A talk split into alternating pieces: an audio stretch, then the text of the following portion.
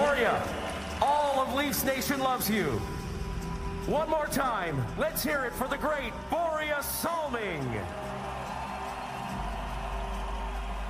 Welcome into another episode of Leafs Talk Forever. This one is going to be titled and dedicated to Borje Salming. Uh, glad to be back with you. We got Scott and Kyle back. Um, unfortunately, as you probably have seen by our Twitter account, we did have a, an episode recorded last Thursday on what day was that? The 17th. However, we had bad audio issues, so we're going to be doing the uh, the week uh, previous and this week's together, and then join back with you next Thursday. So it's going to be an action packed one, but only for an hour because we have the Leafs game at uh, 7:30 tonight against the Islanders. Scott, last week when we did the uh, the initial taping, I kind of botched the Borje Salming because it was awkward for me to talk about. So maybe you want to take it. You might be better at the words. Just talk about uh, a little bit in the ceremony. Yeah. So, last, well, not last two two weekends ago, uh, yeah, Toronto did. Sorry. The twelfth weekend. Yeah, yeah, like not the one that just passed the one before. Uh, Toronto did a kind of like a, a dual ceremony honoring not only Borje Salming but also the Hall of Famers who are being inducted into the Hockey Hall of Fame.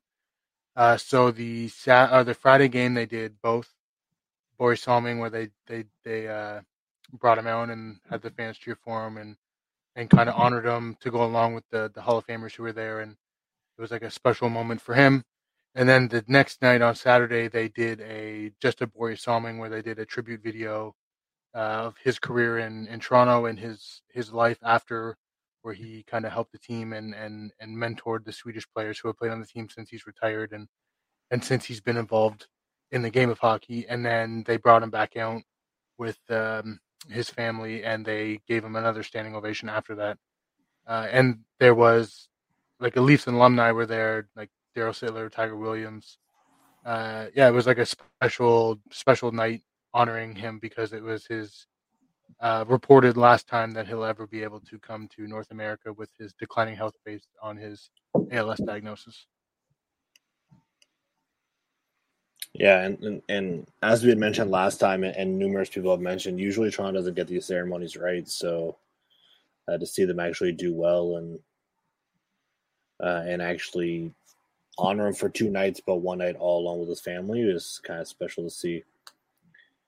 But uh, since then, he's obviously returned home, uh, and I, I, don't think that there's a treatment plan that he can do. But obviously, spending time with his family is probably what he's doing. Yeah. So yeah, I, I was, I was surprised, like because, like you said, normally, I mean, there is occasions, but most of the time when Toronto does a ceremony, they don't necessarily go all all in on it. Um, so there's been a lot of blunders and and just kind of ceremonies to me that have fallen flat, but this time they they did it right and uh, created that moment for him. Like he was crying, Daryl Sittler was crying. Uh, players on the ice were crawling, uh, crawling. Sorry, crying. Tiger Williams, yeah. Uh, so they they they they upped their game a bit to dedicate to him as the greatest uh, Toronto Maple Leafs defenseman of all time. And then when the game started, Toronto honored him again by having an all Swedish lineup with uh, Nylander, Engvall, Jarnkrok, Liljegren, Sandin, and uh, Källgren all on the ice when the puck was dropped. So I thought that was a cool touch too. And, and let's talk about that one for a second because, um, well, I'll keep referring back to that audio that we had. But last week when we talked about this, we talked about how everything had to go right for Källgren to be in net that night. You know, yeah. Toronto wouldn't have been able to, been able to afford that under the cap if Murray and Muzzin were there. I mean, obviously Muzzin's not, and Sam Samsonov got injured as well. But even with just Murray, one of the two Murray and Muzzin, they probably wouldn't able to been able to have them or both of them. Sorry, have him uh, be the starting goalie that night. So kind of special. Also kind of special that he started the back to back on both weekends being a Swedish goalie, honoring, as we know, Borje Salming, who is Swedish. So that's kind of nice, nice little touch. And and the uh, the Swedish heavy uh, induction class with Alfredsson yeah. and the the Sedin brothers. And I mean, besides Detroit, Vancouver's had probably the second or potentially first biggest Swedish um, like history. You know what I mean? Like they have the Sedin twins, Naslund, uh, what's his name, Matthias Ullman or Olin, uh, Sammy, uh, what's his name, uh, Oh, Sammy you Sal- I think he's Sammy Salo, yeah. No, I'm pretty sure he was Swedish. Yeah, they they've had And- like obviously a, a, a, a bigger Swedish heritage, and then obviously now with Ekman Larsson and Pettersson and Yeah. whomever. So it just kind of all had to go right, you know, to see that. The only nicer thing would have been was uh, if Nick Lidstrom still played for Detroit. I mean, yeah, like there was some stuff that had to go right, but like based on the the diagnosis in the summer and Toronto wanting to honor him, they could have kind of asked the NHL to to set it up that way. Well, I mean, like it the probably was. Yeah, you're probably right. Like there probably Vancouver was. game They on that, asked, that specific weekend so that they could honor Yeah. Borje at the same time as and it, it as made sense and- that that happened because the Hockey Hall of Fame, right? Yeah. So probably yeah, some communication at the league to see, but it's just kind of nice to see that everything was well done. Obviously, the Friday night was also Remembrance Day in Canada or Veterans Day in the States or whatever it's called around the world, and they they did it right in all facets. That old man who was a veteran, remember, waving so happy. oh, oh yeah, yeah. Like just everything had to, everything that they had to do had to be bang on because obviously it was special on all accounts. So good job, Toronto, and uh, I don't even know if it's our condolences or whatever you want to say to, to the family. Yeah, hopefully he uh he gets to stick around a little bit longer so that he could have those moments with his family. Yeah. Anyways, um, yeah. So Borje Salming's "We Love You, Borje Salming," all of Leafs Nation play. Uh, that thing that played at the beginning will be played as the outro music as well for this episode. Uh, you also probably see a couple pictures of Borje Salming on the YouTube uh, channel. Um, and yeah, as I said, we're back with Kyle and Scott. So Kyle's going to be here with his betting segment that he's queuing up, and Scott that's going to be here as well to discuss and break down all of the big things that have, have wow that have happened to the Toronto Leafs. Um, so let's get into those because we have only what 45 minutes to game time. Um, Matt Murray returns. He returned against his uh, former foe, Pittsburgh. First time he's uh, faced them since being traded. And he doesn't disappoint, I don't think. I don't think he's disappointed any of the three games. Kyle, you wanna wanna take it or Scott? Talk about Yeah. your opinion. Yeah, sure. I'll uh, I'll start it off. Yeah, I mean, he's just been standing on his head since we since he's got back from his injury. I'm sure none of us really expected that. Um, but yeah, the the teams he's faced have been. It's not like they've been easy opponents either. Like like you said, Pittsburgh. Um, twice was it? Yeah, it was Yeah, twice, and I think New Jersey once. Yeah, like New Jersey, that New Jersey team is unreal. So even even though he took the lost that game, I think he had like 35 shots against and like 32 saves or something like that. Um, Yeah, he had. I, th- I think he's had like a uh, north of like an 80, 88, 90 save percentage in all the games, and it was Yeah. Buffalo, Pittsburgh, New Jersey, Buffalo. He's played. Okay. Even um yeah, even Saturday he was pretty good. Like like I know all of us are gonna downgrade Buffalo a little bit, but he's still like again, I think it was like thirty four shots we put against him. So yeah, he's been uh he's definitely been kind of back to normal. Um with regards to like old Matt Murray. Like not Ottawa Matt Murray, but like Stanley Cup winning Matt Murray. Like if he keeps playing like this, I think um, they'll just roll with him, and he'll get more more playing time than uh, than Sammy will. It's a good problem to have. Yeah, there's wrong. Injuries, injuries is something that we've always had for goalies, dating back like since Freddie Andersen. But I mean, like we haven't really had two steady goalies that can bang off three games in a row. And I mean, all, although they lost New Jersey, they still played well. I think. Like he played well, especially in all those games. So and he was making saves. Remember that Jack Hughes save when he like lost his stick? Yeah, that was crazy. Yeah. Yeah, like an open end, he stopped with like the palm of his blocker. Like the fact that he came back from an adductor injury, which he's had typically he's had every time he's got injured, it's basically just been a spiral effect, and then just kind of whoops the behind of all these players that are that are trying the deeks or or cro- uh, large cross creases, and he's just getting across. It's kind of nice. Obviously, that's a smart strategy for the other team, but it's kind of nice to see that he hasn't gone down with any injuries. It's also nice to see sticking with the goaltenders, as Kyle mentioned. Sammy Samsonov is coming back. It's nice to see that he doesn't require a whole reconstructive surgery on his knee after popping it against Brad Marchand. But I mean, again, I've never seen a goalie get deked down so bad. Yeah. That was pretty brutal. but yeah, he Scott, you you added to the doc. You you heard that he's going to be out for the next four games. Yeah, there's well, it was a couple people on Twitter I saw reporters that said uh, the team said that he's expected to be uh, returning soon, but they don't expect him to be playing this week. It'll be next week, so he's going to miss the next four games. He is traveling with the team, but they don't expect him to play in any of the next four games. So kind of nice that we're. I mean, sucks for Källgren. It also sucks for Keith Petruzzelli because Joseph Woll's back, and I think Dryden McKay or Dry McKay is also playing well. So I'm assuming that Källgren will probably take the bump to the AHL eventually. I if I was Toronto, I'd keep him out for a little bit just in case there's another injury. But Yeah, you have to. um, kind of Well, I, I guess it depends on what's happening with the other players on the team, right? Like when Brodie comes back, if Muzzin returns at some point, like there's not going to be enough roster spots for you to have three goalies.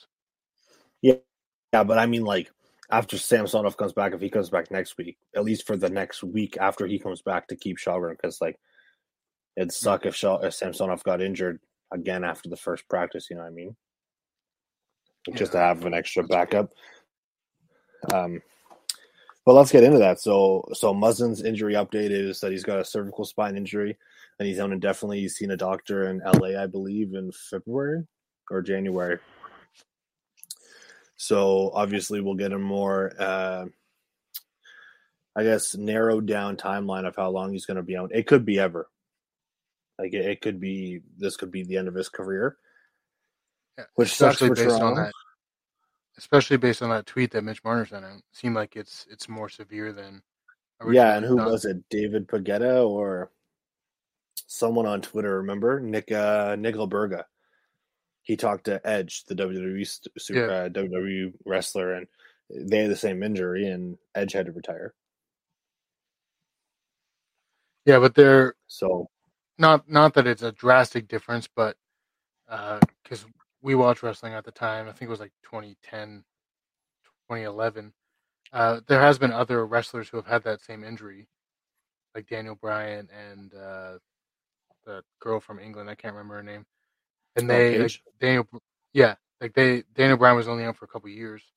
Not that like Jake Muzzin obviously is is older, so it's and in hockey it's like if you come back when you're 36, that's a big difference. But like the apparently the not science behind it, but like the medical knowledge behind it has grown since Edge got his injury, so that the the the um, like surgeries or the the wait time or the the healing of the actual injury doesn't take as long as it did for Edge, and there's more of a like a happiness towards them potentially coming back, or like they won't be on as long, like as Yeah. opposed to when Edge I had it. Because I think I think Daniel Bryan was only out from what I read anyway. He was only out like two years, and then that Paige girl also had a like a serious neck injury like that, and she was only out for a couple years too, and now she's back. So, but I mean, obviously, like I said, Jake Muzzin's already what thirty five. So the two three years that he's going to miss are going to be huge for his career because that'll be retirement age when he comes back. So, if if Yeah. he comes back, that's why I just get this vibe that if he, if he's um like if it's a serious injury, I feel like that's just it. Like he might spend what's his contract over next year. I feel like he might spend the next year on Robidas Island. Maybe he'll retire. Yeah. It would be nice if Toronto could keep him on Robidas Island and then use that cap space rather than have get to. cap space. I mean, th- they still if get the cap retires, space still gets it, regardless. Yeah, but you get to use more cap space if they get to keep them, right? Yeah. like you can use the LTIR, so it's, it's kind of nice. But um, yeah, I guess we'll get more updates on that. It doesn't seem to be promising. In that meantime, though, we also have more cap space to use. We can carry more players, potentially uh, add a little bit more at the deadline, depending on the the cap situation. And then coinciding with that, we have TJ Brodie, who was also the next um, man up when Jake Muzzin went down as the most reliable. He's got an oblique injury similar to John Tavares had at the beginning of the year, except he's not progressing well. It was supposed to be two weeks. He's not traveling with the team, and rumor has it from the coaches he's not progressing well, and it might be on a little bit longer. Which I mean, I I don't even I don't remember when I that feel about happened. I don't know because he played that whole game. Yeah, and Yeah. how? I don't. I don't remember seeing it. Like, All I I don't- remember seeing, Oh, sorry, go Kyle. all I remember see hearing is um, Brodie scratch one game, and I'm like, "Are you kidding me?" I thought it was just like out of like no reason. It was going through that like stage where they were changing up lines and all that, and I was like, "They're really gonna scratch TJ Brodie?" And then later to find out that it's it's injury related. Yeah, yeah. Like there isn't even a moment in the game I can remember where he showed himself being in pain. Like, he just played the whole game like he normally does, and yeah, like Kyle said, it was just the that game they announced that he's out. Everybody was freaking out, thinking he was just a healthy scratch. Yeah. I feel like that was definitely a commonality in all of Leafs Nation to see, thinking that he could potentially be a healthy scratch and be like, "What the hell? Why aren't you scratching Justin Holl as defense partner?" Yeah. But uh, yeah, with him out, I mean, it doesn't really change much unless there's some kind of longer term couple months that he could be out. Then obviously Toronto can use his cap space as well. But I would imagine that he'll be back shortly. But in the meantime, Even with him guys- out, though. Sorry, pardon? No, no, go. uh, even with him out, like Jordie Benn hasn't played like perfect by any means. He's made a couple mistakes here and there, but I thought he's came into lineup and and played pretty solid as coming off an injury and his first time playing like with the players on the team. He doesn't really have any chemistry with anybody, but I thought he's played pretty well since he he's slotted in when Brodie went down. That's what I was going to say to you was, or that's what I was going to say in general was. In the meantime, we got Jordie Benn, who seems to be playing a little bit more like Jamie Benn.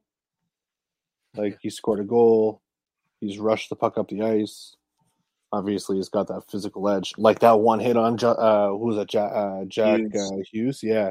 And then they got a he got called up for a penalty, but then after he looked around, like I think he thought someone was going to come to Jack Hughes' aid and try and fight him. Obviously not, but I don't think there's anybody on New Jersey that would have fought him.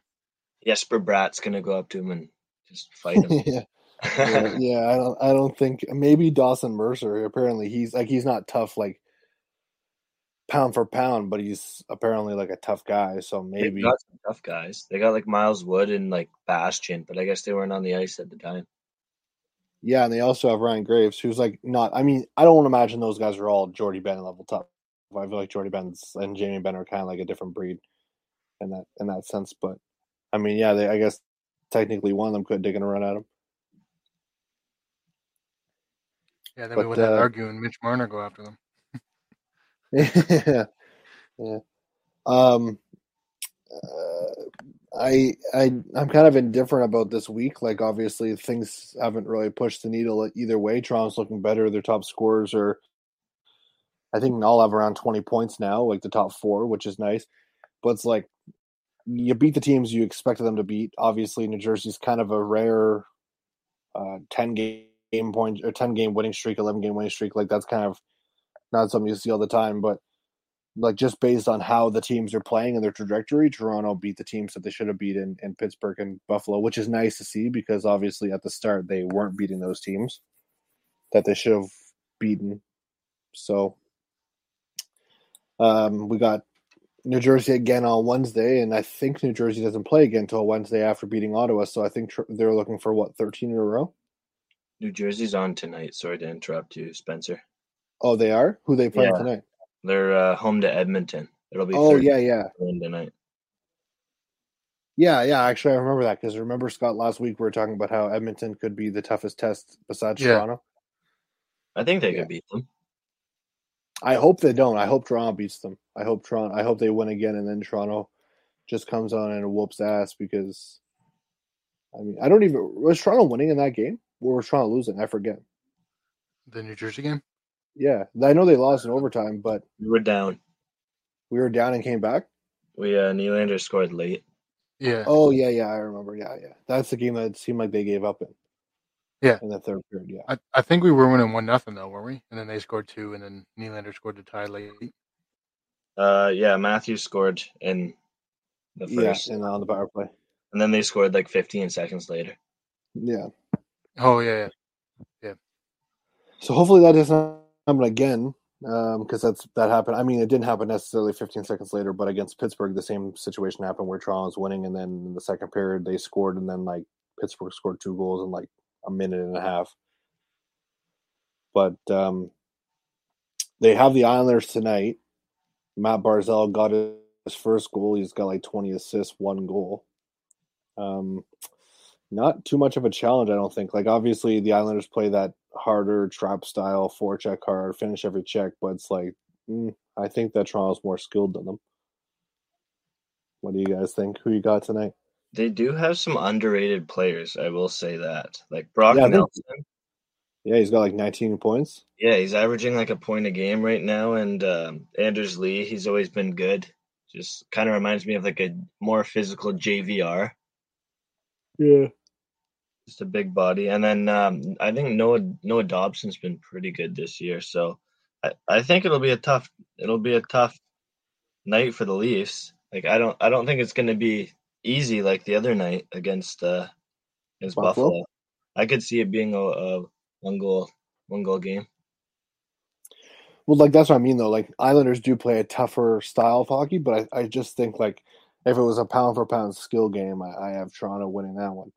Oh, But sure. yeah, you're right. Like Brock Nelson, I think he's got what 19, 20 points, 11 goals or something like that. Like he's obviously uh, uh, playing really well.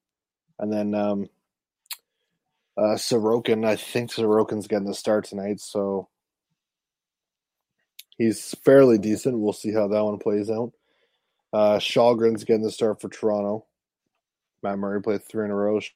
Källgren, so I like that one. I like going with Källgren tonight, and then Matt Murray in, on Wednesday against the uh, Devils.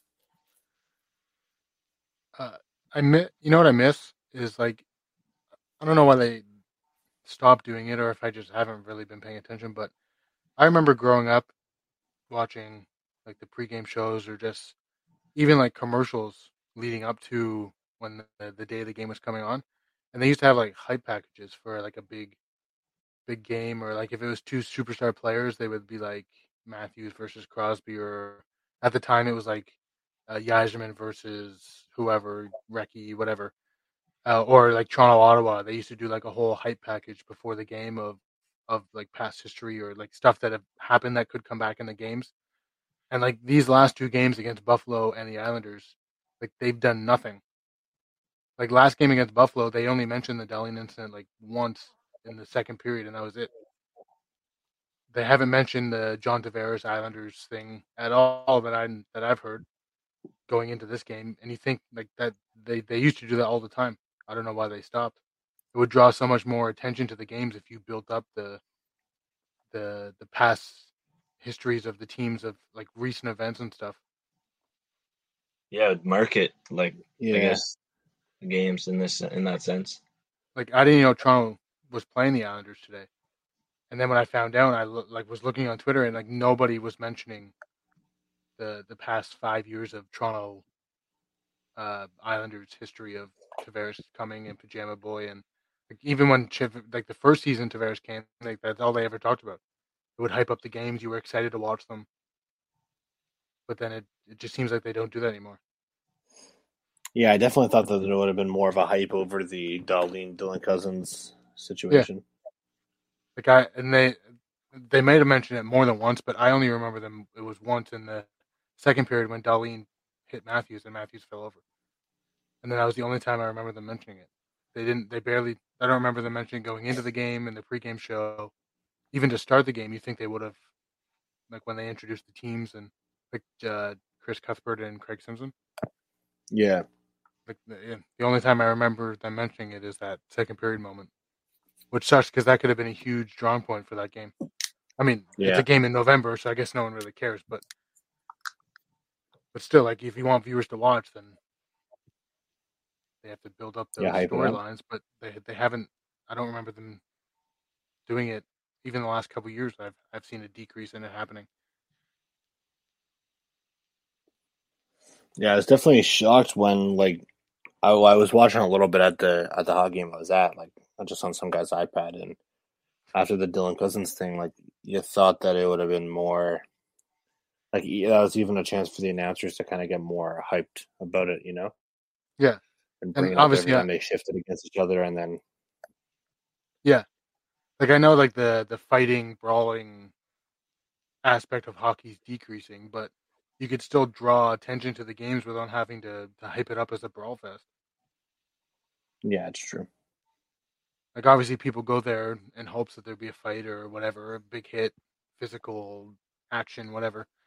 But like in that instance, obviously Matthews and Dahlin weren't going to drop the gloves, so you, you still could have hyped up the two teams playing each other as like the the rematch of of Matthews cross checking him. Like, what's Dahlin? How's Dahlin going to answer? Is he just going to play his game, or is he going to try to to get him back or whatever? But they never did any of that. Yeah. I uh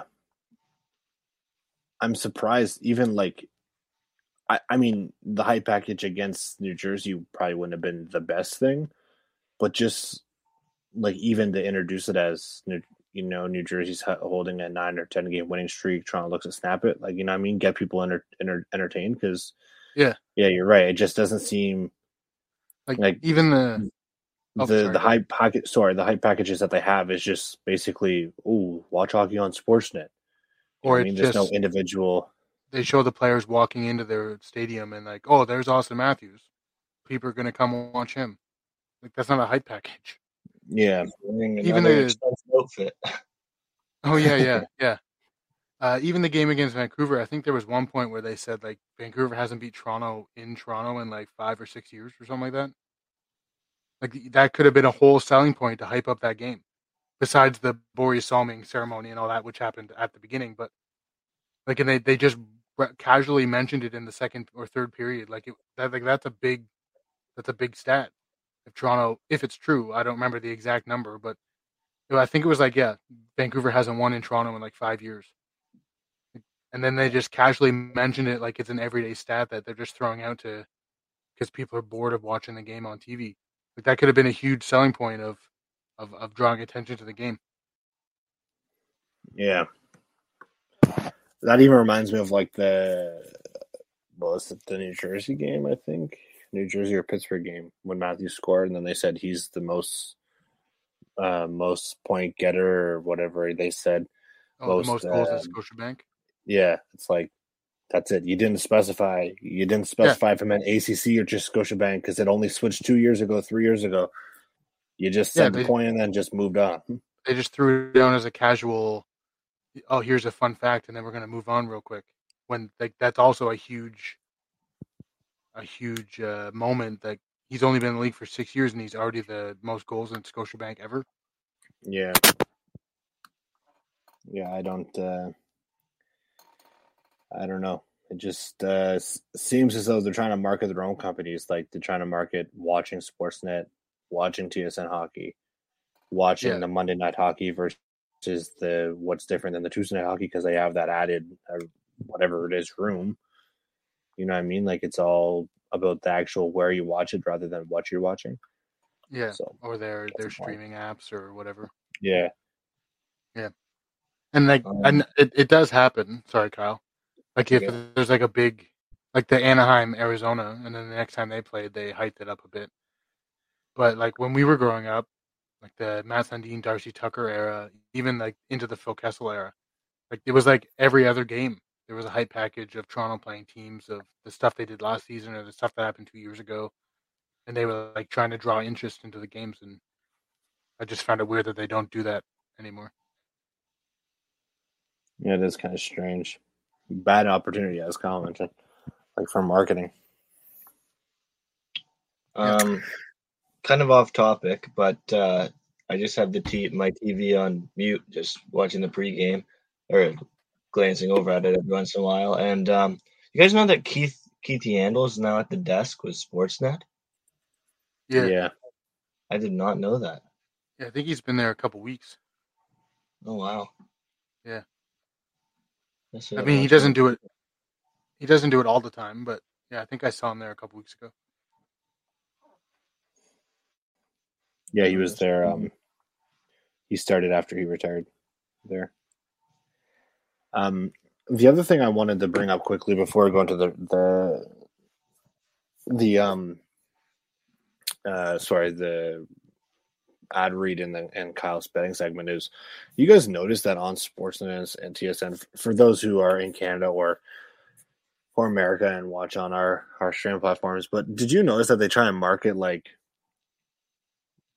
Monday Monday night hockey, and it's like that that the new quote unquote building with all the like interactive stuff, and then it's like Wednesday night hockey, and then you've got like Friday night hockey, and you've got Hockey Night in Canada, and it's just like the only thing that's different really is just the people who are involved.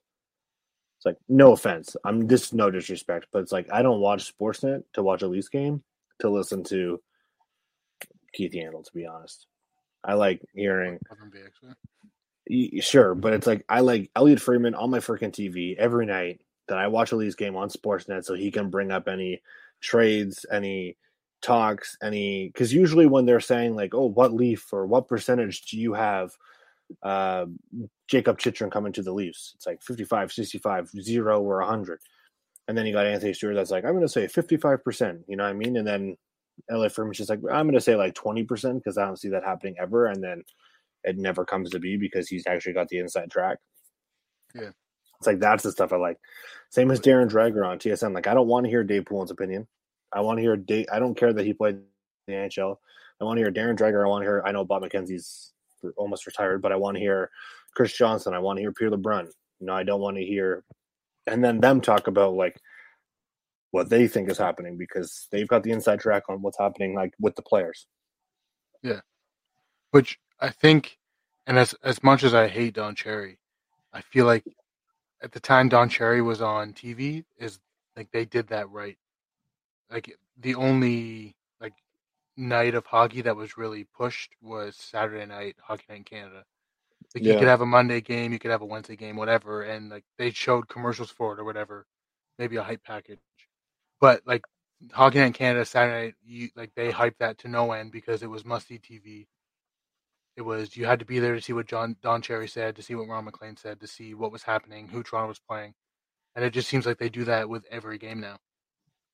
And then so the the Dave Poulins, not that I have anything against these guys, Dave Poulin, Kevin Bieksa, Jennifer Botterill, Jeff O'Neill's, they're on TV five six times a week, giving their opinions on stupid questions that don't really matter because every game is hyped just as much as every game now, But Yeah. for their programming blocks anyway. exactly and it's like i i mean i get it they obviously don't want to do it every night and blah blah blah but it's like i remember years ago as you'd mentioned like insider trading insider trading was on the actual tv you know what i mean? It was in the intermission. And then you have uh like the 32 thoughts podcast with elliotte friedman. Like that premise was the hot stove on Saturday nights, and then they did it sometimes during the week where they like the second intermission. Now the regular is the quiz or the burning questions, which is the same thing, just a different name, and they both say it's Canada's favorite game show. And then the second intermission is them just breaking it down and talking about the game. And it's like you don't have any kind of rumors, which people love. Everyone loves rumors. You write an article on on on Toronto potentially trading William Nylander, you're going to get 2,700 viewers or or readers minimum. You know what I mean? Like people love that kind of stuff.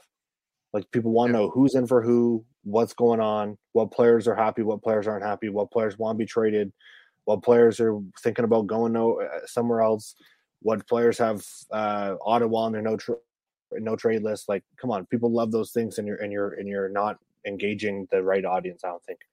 Yeah, Like, you're the- engaging what audience? behind- is- sorry. The, No, the behind the scenes stuff that you normally wouldn't hear that Yeah. like the average casual fan wouldn't be able to partake in or, or even be involved in. And then the people come on TV and tell you it because that's what they're hearing and it draws Yeah. interest. And Yeah, like, I don't wanna hear- they- I don't want to hear Dave Poulin give his biased opinions because he doesn't like Toronto. Yeah, because they fired his ass. Or, or Kevin Bieksa with his stupid points he made the other day about the net coming off. I agree. Okay, we got to get uh, we got to get a word from DraftKings. We also got to get Kyle's betting segment. We already talked a little bit about Källgren. Um, we're going to get in a little bit of Nick Robertson when we come back, as well as some rumors that we've heard, not personally. No one's told us, just that we've heard and seen. And we've already kind of talked about the Leafs turnaround, so we'll go into the week ahead.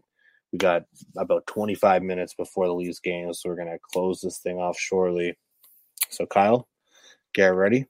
We're going to get a word from our show sponsor and then send it over to you.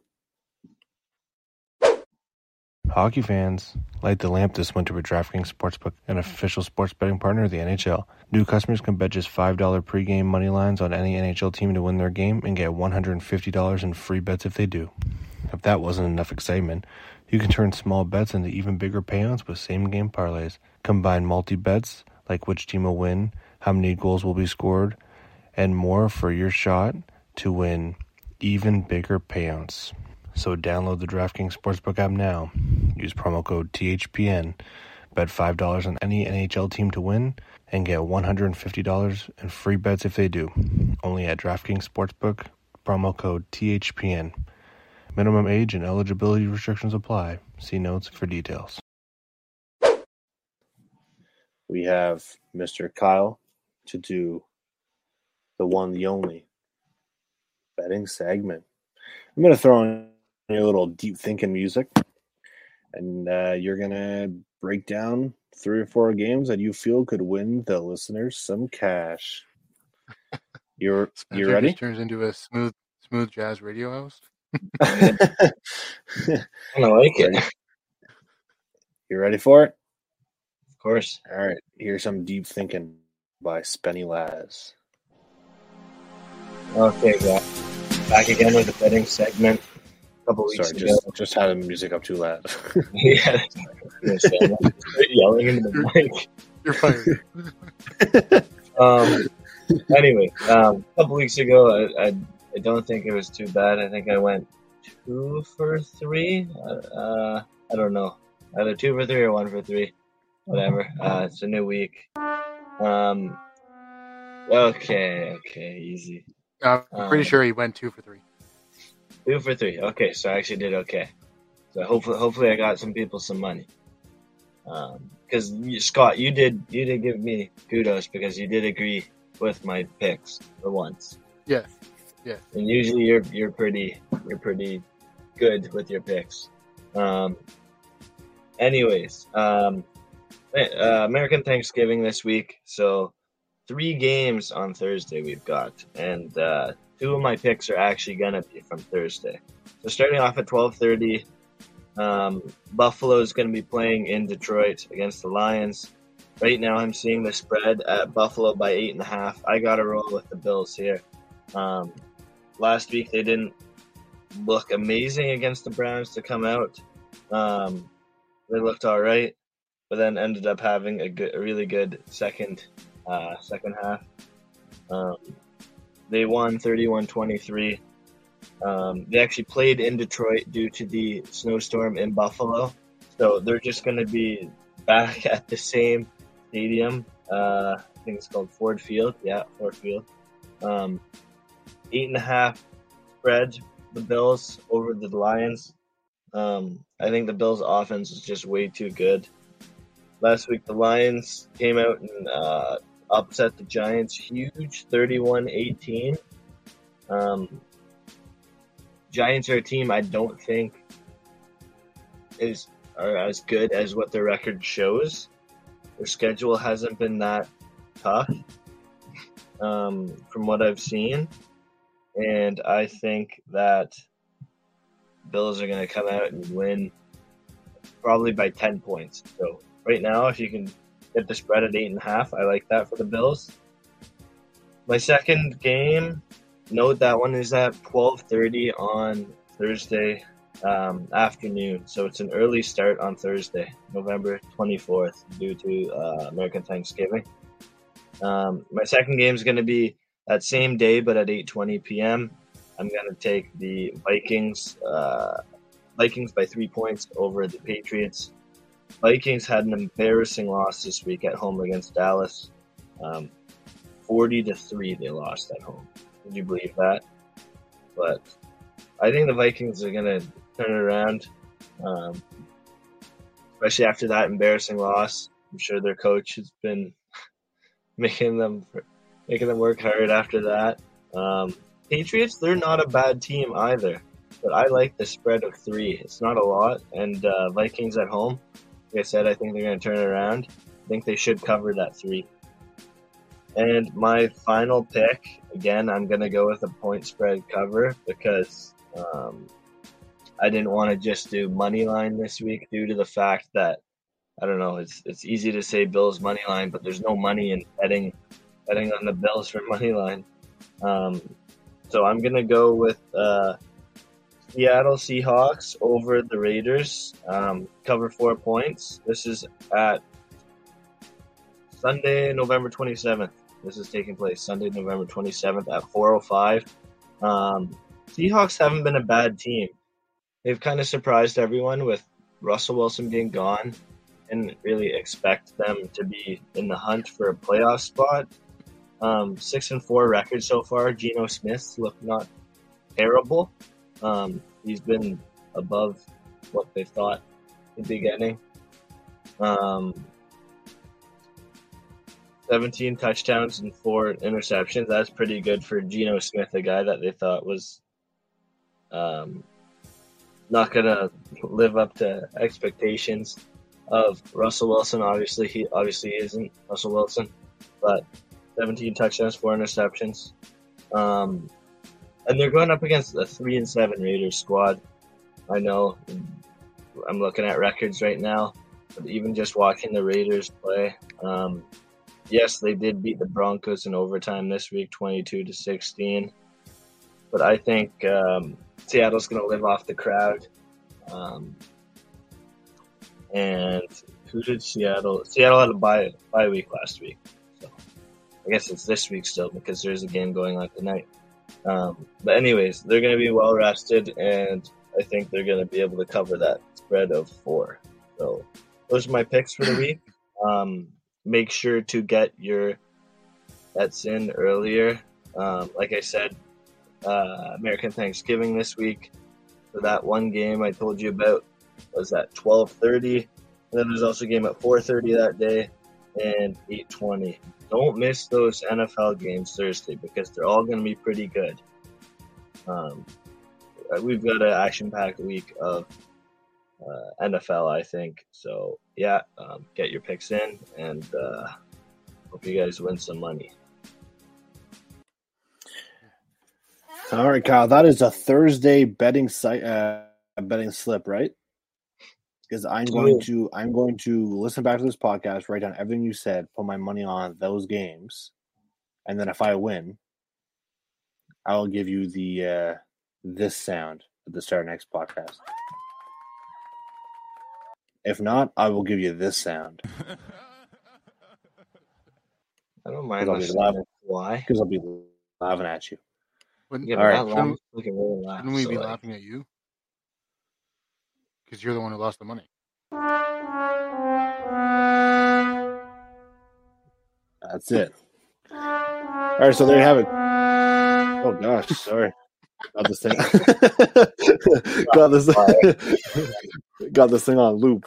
All right, so uh, Kyle's betting segment is brought to you by DraftKings.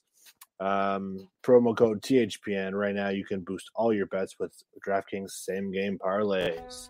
So make sure you. Uh, this thing's still playing in the background.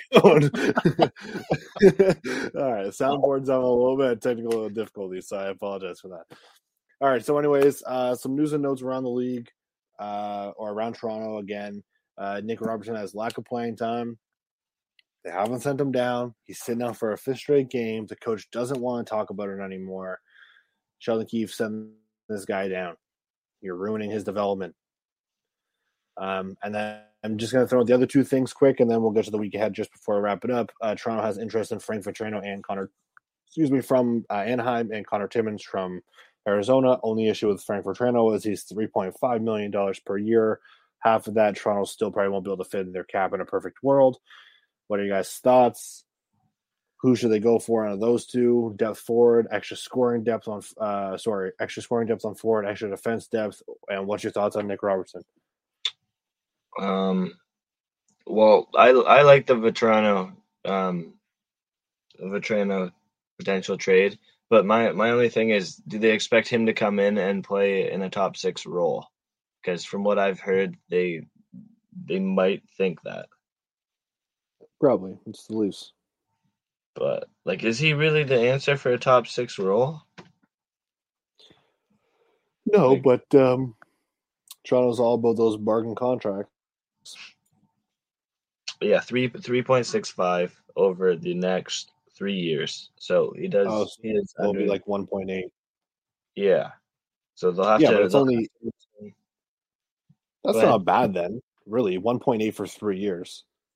Yeah, that would that wouldn't be bad at all. He's 28, so um, yeah, I'd I'd like like him for sure if if that is retained, um, because obviously we we need that to happen. But uh, I don't really know much about Connor Timmins. I think he's like a, if I'm not mistaken, I could be wrong, but I think he's like a poor man's Ilya Lyubushkin. But as you mentioned before we started this, he has the Sault Ste. Marie connection. We did see that. Played with- Apparently, he played alongside, um, what's his face there, Rasmus Sandin. So he's only 24. Um, just trying to look here. He only think- played, was he drafted by Colorado originally? yeah, first round. Yeah, Okay, I think I remember him from the the World Juniors. yeah, he could be a little bit better than um than Frankfurt. Uh, sorry, um, Ilya Lyubushkin, but like offensively, he's only got a total of seven points in his NHL career, but he's only played forty-one games. So, um, yeah, yeah, he uh in that one season where he played seven games, sorry, thirty-one games, he has seven points. He had twenty-two blocks and eighteen hits. So he, I assume that he plays some more defensive style. Um, Scott, what do you think? Uh, if if I had to choose one, I'd probably go Vatrano. Uh, mostly just because on defense we still have Brodie coming back. Plus we have Mete kind of floating out there waiting to get another chance to come back into the lineup. So we don't really need as much as like he is a physical defenseman, but the stat you just read, I don't really think we need more defense because we have a couple in the minors who could come up and play bottom pair minutes, plus the Brodie and Mete still on the the uh, fringes. Brodie with an injury, Mete just waiting to get back in the lineup. So I think the extra forward or bumping someone out of the lineup in the case of Treno, if, if he is a top six guy, I think that would be better suited for us. We also have Adam Gaudette, though.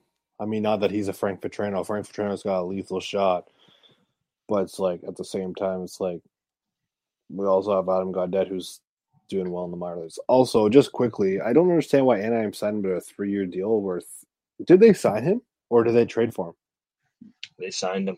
So they signed him for a th- for a three-year deal, and are going to trade him after the first year. He was on the Rangers last year. Yeah. Um, He, Yeah. Yeah, I but mean- they still signed him this year for three years. No. They did. not that it like I mean the three year the length thing doesn't really make sense, but in the the end it could be a good thing because if he has I don't know how he's doing so far, but if he picks it up as trade deadline, then and they move him for prospects or pieces or or uh, draft picks, it'll look like a smart move from the GM's point of view. Yeah, that's true. Six points in Um, 18. maybe Six points in eighteen games. Yeah, six points in 18 games, four goals. That's I'm not that curious bad. if you see a world where Especially on Anaheim. Pi- pitches uh, Nick Robertson and tries to get a Frank Vatrano retention and a John Klingberg retention. No, if Toronto's trading anybody, it's William Nylander. Come on. Oh yeah, Yeah, I, Um, don't, I don't want them to trade Robertson. yeah, they're Like, I want probably Robertson to play. sadly. Yeah, I want Robertson to play, but for some reason he, uh, which is funny because before this one time where Sheldon Keesey doesn't want to talk anymore, it was like he needs to work on his development and he needs to work on the aspects of the games where he's lagging behind, yada yada yada. But then there's players in the lineup now who don't play a full uh, 300 foot game. Like there's some players who are better than offense than defense. Some players who are better than defense than offense. Some players who, as of this point, playing this season, aren't really good at either.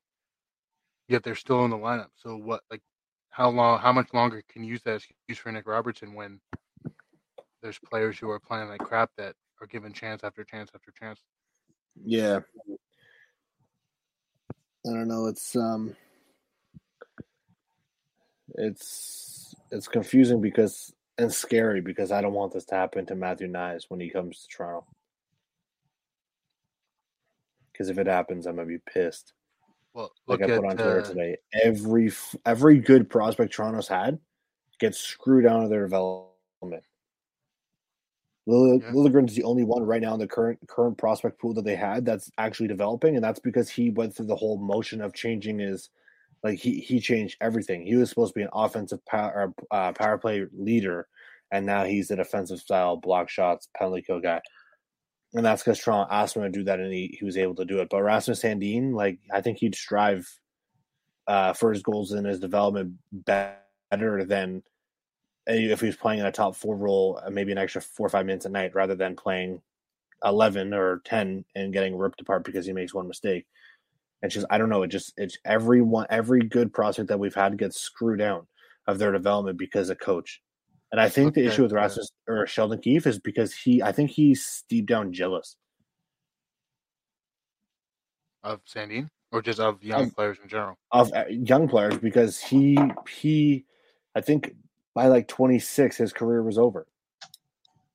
So it's like maybe he's jealous, maybe he's trying to do the same things his coach did to him. Like, I don't know, but it just seems very irresponsible on the Leafs part to allow a coach and a GM to as a management or an or an ownership group to allow your coach and GM to basically ruin a player's development. Like send this guy down. It's almost as bad as the Shane Wright situation. Uh, That's brutal. Two things, and then if Kyle wants to make his point, he can. Um, the the worry about the prospects is a good point because look at Nick um Ab- Abruzzese, as everybody but Gordon Miller says. Oh, Like yeah, last year when he, yeah, last year when he came, like there was so much hype around him. Like he was almost hyped as much as uh, Matthew Knies coming into the lineup, and then once he started playing, it just kind of fell off, and now he's in the minors, and they no one even talks about him potentially being called up or giving a chance. Yeah, and he's playing like play line even last nine too. minutes. Uh, and two is at this point in, in time, like yeah, everybody needs defensive forwards, but like Toronto's defense has four goals all year so far. Like I think they're one of the worst teams in the league, even last year for defense scoring. Why, when you have two young prospects coming up that are offensive minded defensemen, do you then force them to change their style of play into defensive minded when really the only offensive defenseman we had at that point was Morgan Rielly? Like TJ Oh, Brodie I- doesn't get a lot of points. Jake Muzzin doesn't really get a lot of points. Lyubushkin didn't get a lot of points. Justin Holl's a plug. You should get rid of him. Um, who gets not a lot of points. So why then, when we have two guys who are coming into the lineup that can be those offensive-minded guys and then build around them with defensive focus defensemen, do you then force them to change in defensive focus for or defenseman? And now the only really guy we have that puts up points, and he hasn't really been doing it, is Morgan Rielly. and Jordie Benn. Oh yeah, yeah, Yeah. Jordie Benn, yeah. I But, like, think it that's just- probably it because sense. Toronto's used their defensive minded players, defensive minded forwards, et cetera, et cetera, in or sorry, defensemen in a role where they shouldn't be. Like Muzzin, he shouldn't have been playing an offensive style role. He shouldn't have been Yeah, like okay. realistically. I think they should have put Sandin on the on the top four all this time and put Muzzin on the in in the bottom pairing. You can still yeah. share their roles, but it's like I feel like Sheldon Keefe's a little bit ass backwards in that. So then any logical person would have realized like Jake Muzzin's more defensive. Let's switch the roles around. Put Sandin or Liljegren, give them some development in an offensive focus situation, and then we can play uh, Muzzin in his strong suit of playing defense. But it just seemed like they didn't do that and said, "You guys aren't going to play until you turn into Jake Muzzin and only play defense." And Sandin made the switch, and or uh, Liljegren made the switch, and Sandin really hasn't yet. Sh- shouldn't have really happened. They should have been. We're going to give you situations where you could show off your offensive skills, and then we'll help you adjust to your defensive capabilities by putting you with guys who can play defense. Yeah, yeah, Sheldon Keefe doesn't seem that smart though. Like I can't even remember the last time, and you could argue, I guess, Morgan Rielly. but even then, like besides that one year where he was up for the North, he hasn't really been that prolific on offense. He's kind yeah, of no. numerous stupid plays, and he he makes whatever. But like the last offensive, true offensive defenseman we've had, I guess you have to go all the way back to like Bryan McCabe, and that was like 2000 what seven when he left. Yeah, I I would argue that I we had this argument before, but I would argue that Tomas Kaberle was also offensive. Well, yeah, from an assist standpoint, but I'd say like if you're categorizing Tomas Kaberle, I'd feel like people would put him as more defensive defenseman as opposed to an offensive guy because yeah, I, I feel like while he was opposite. getting assists, I, while he was getting assists, I don't think he was necessarily known as that offensive guy who would control plays. Yeah, I feel like that's the opposite. Like I feel the opposite between Bryan McCabe and him. I feel like Tomas Kaberle is more offensive, who led the or power, quarterback the power play, started the breakout rushes, and Bryan McCabe was more of the defensive two way player who liked to hit, scored on his own net. Scored in his own net. Maybe. Like I always just viewed it as Kaberle was more of the, I guess, two way, but like his game was more tailored to defense because it was always Bryan McCabe and other guys who were shooting and scoring on the power play. Well, like uh, was setting them up and stuff, yeah, but I feel like I don't know, maybe just me, but I felt like Kaberle was more two way defensive and McCabe was more yeah. My offensive. my only argument with that is like Tomas Kaberle is more like a wish version of Scott Niedermayer, who did the exact same thing and people deemed him offensive. Like he started the breakout quarterback to power play. He just didn't shoot because he had Chris Pronger. So I'm curious to see if it's just me that thinks that, or if other people also think like, what did you think Scott Niedermayer is offensive or or two way? I mean, I think he was two way, and even then, like I was going to continue, like I wouldn't even consider really Bryan McCabe a true offensive. Just in that aspect of the team, he was the offensive guy. But like I would consider Scott Niedermayer more two way than strictly like when I think offensive, I think like Paul Coffey, Richard Park, Bobby Orr. No, and, Brad Park, not Richard Park. Or yeah, Brad Park, Richard Park. Richard yeah, Park yeah. had like yeah. three goals. Yeah, Brad Park. Um, like uh, Cale Makar, Erik Karlsson. and then there's the two ways, which is like Chris Pronger, Scott Niedermayer, who can score and put up offense, but are also good on defense. And then there's the defensive, which is like Scott Niedermayer or Scott Stevens and them. But like in yeah. that situation of the Leafs lineup, I viewed Kaberle as more of the defensive guy on that pairing, and McCabe as more of the offensive. Yeah, it's just interesting that we like people like the perception you get of of like how they play and stuff. You know what I mean? Yeah, but like but, okay. Back to my original oh, point, it's just it's just weird to me that they don't allow them or didn't allow them or didn't want them, I guess, to to play to their strengths and then help them adjust to the defensive aspect as opposed to kind of forcing them into that defensive role and then having them worry about adjusting to the now offensive minded uh, situations that they may be put in eventually at some point down the road. Yeah. Hopefully. Hopefully. Um all right. Uh Kyle, got anything to add? Um, to your guys' points, uh, not really.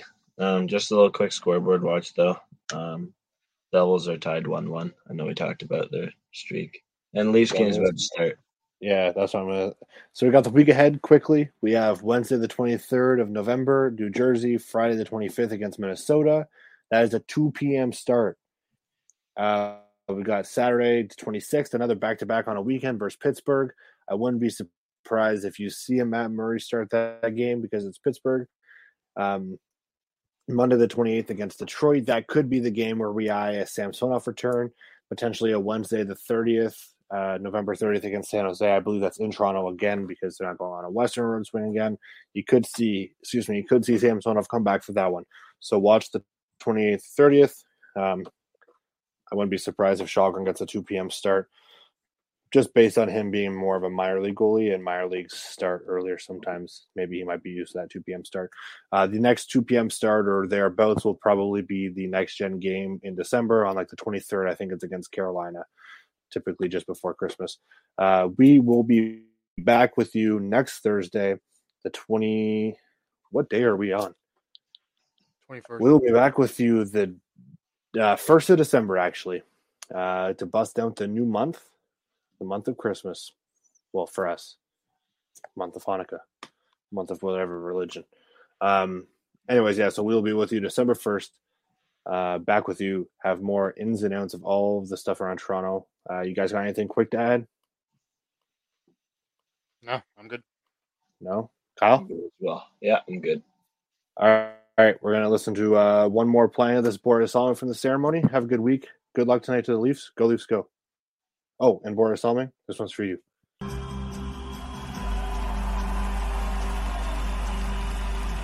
Borje, all of Leafs Nation loves you. One more time, let's hear it for the great Borje Salming.